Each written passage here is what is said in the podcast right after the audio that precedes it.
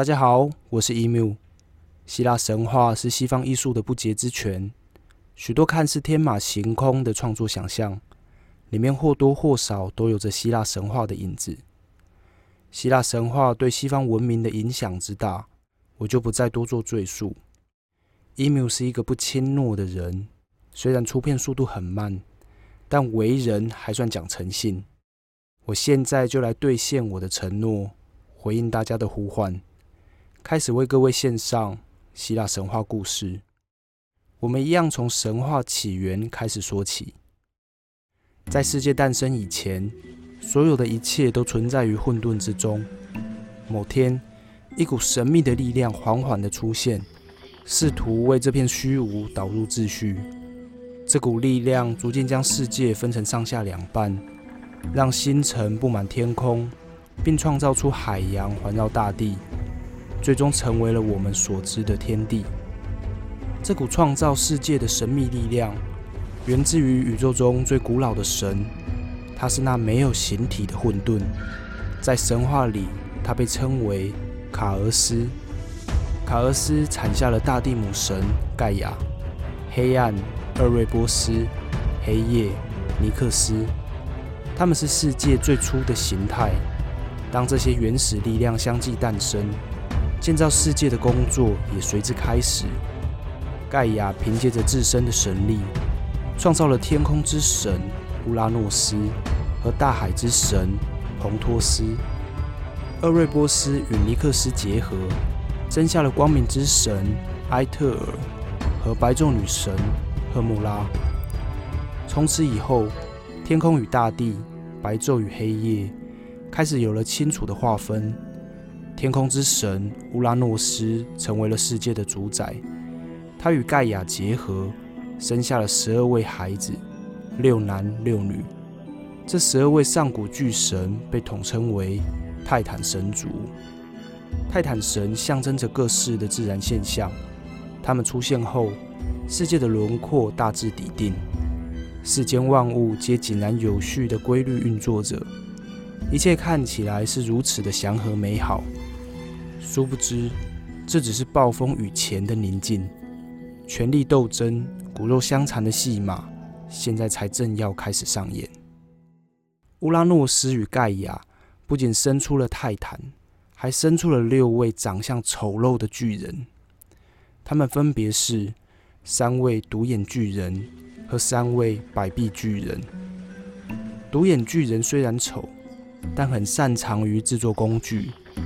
他们被称为库克罗普。百臂巨人的外形就真的恐怖一些。他们每个人都有着五十颗头、一百只手臂，且体型非常的巨大，比泰坦神族和独眼巨人都还要大。他们又被称为白手神族。赫卡。同克瑞斯、乌拉诺斯及天地间所有尊荣于一身，他没办法接受自己会生下这么丑陋的孩子。于是，在百臂巨人出生后不久，他便把独眼巨人和百臂巨人都丢回盖亚的肚子里，并将盖亚囚禁到地底下，打算永远不让这些怪物重见天日。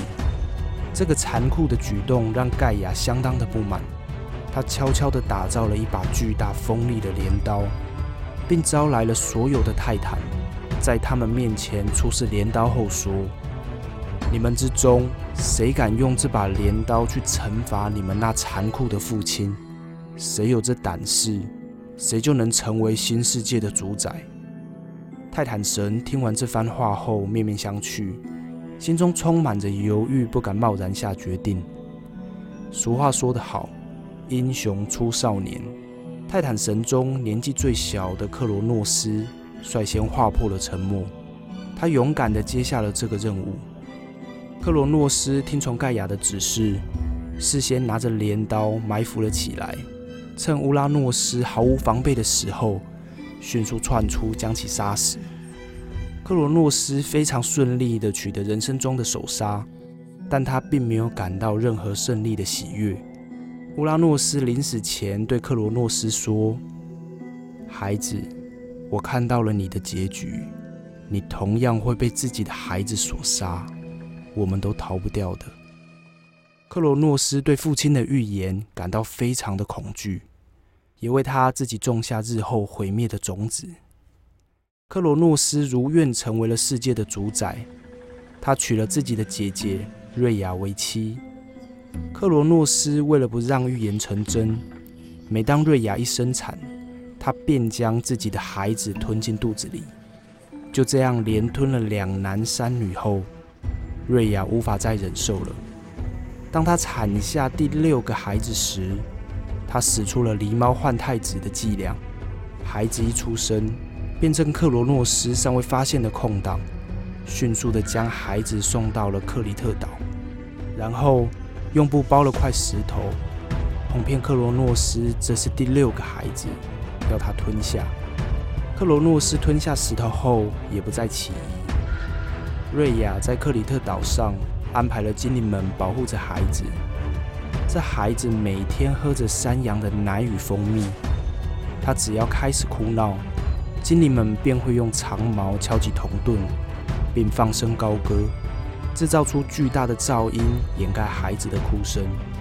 这个孩子便是日后的众神之王宙斯。经过几年时间的努力，宙斯终于长大成人。瑞亚复仇的时机也终于成熟。他为克罗诺斯吃下一种神奇的药，克罗诺斯吃下后，便将他之前吞下的孩子全吐了出来。这几位孩子按吐出的顺序分别为波塞顿、黑帝斯、希拉、迪密特、还是蒂亚。按出生的时间来说，宙斯是孩子里年纪最小的，但他的哥哥姐姐们是被吞下后再被吐出来的，在逻辑上算是一种再生，故宙斯仍被众神们视为大哥。各方人马到齐，以宙斯为首的众神与克罗诺斯为首的泰坦神族，爆发了一场毁天灭地的大战。整个世界又陷入了一片混乱。这场战争打了十年，仍无法分出胜负。大地母神盖亚建议宙斯释放出独眼巨人与白手神族帮助战斗。宙斯接受了盖亚的建议，独眼巨人与白手神族因此重见光明。他们相当感激宙斯释放他们的恩情。独眼巨人为报答众神，便运用他们制作工具的天赋。制作出了几件威力强大的武器。他们送给宙斯的是闪电火，给波塞顿的是三叉戟，给黑帝斯的则是隐形的头盔。有了这几件宝物的加持，众神的战斗力大幅提升。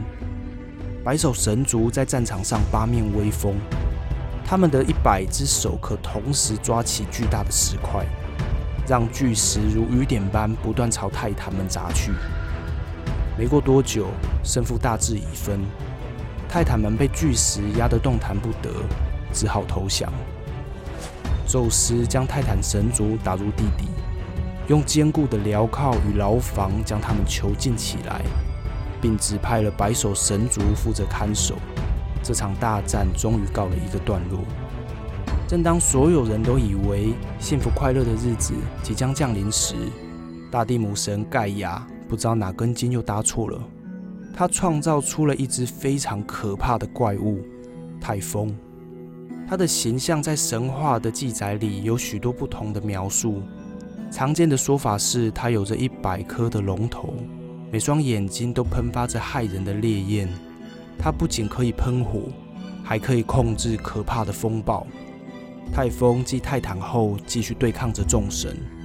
宙斯被这样没完没了的闹剧彻底惹怒，他从奥林帕斯山上降下了震撼天地的闪电，恐怖的威力让世间万物无不颤抖。这一击命中了泰风的心脏。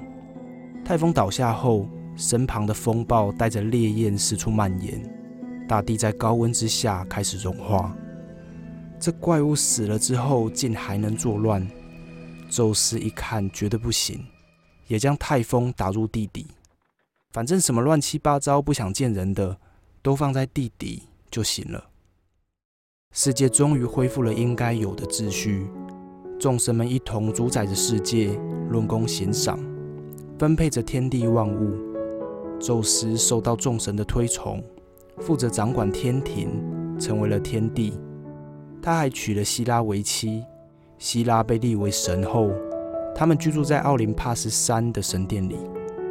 波塞顿负责监护着大海，成为了海神，居住于爱琴海的海底神宫。黑帝斯则治理着地府。成为了冥王，居住于不见天日的冥府之中。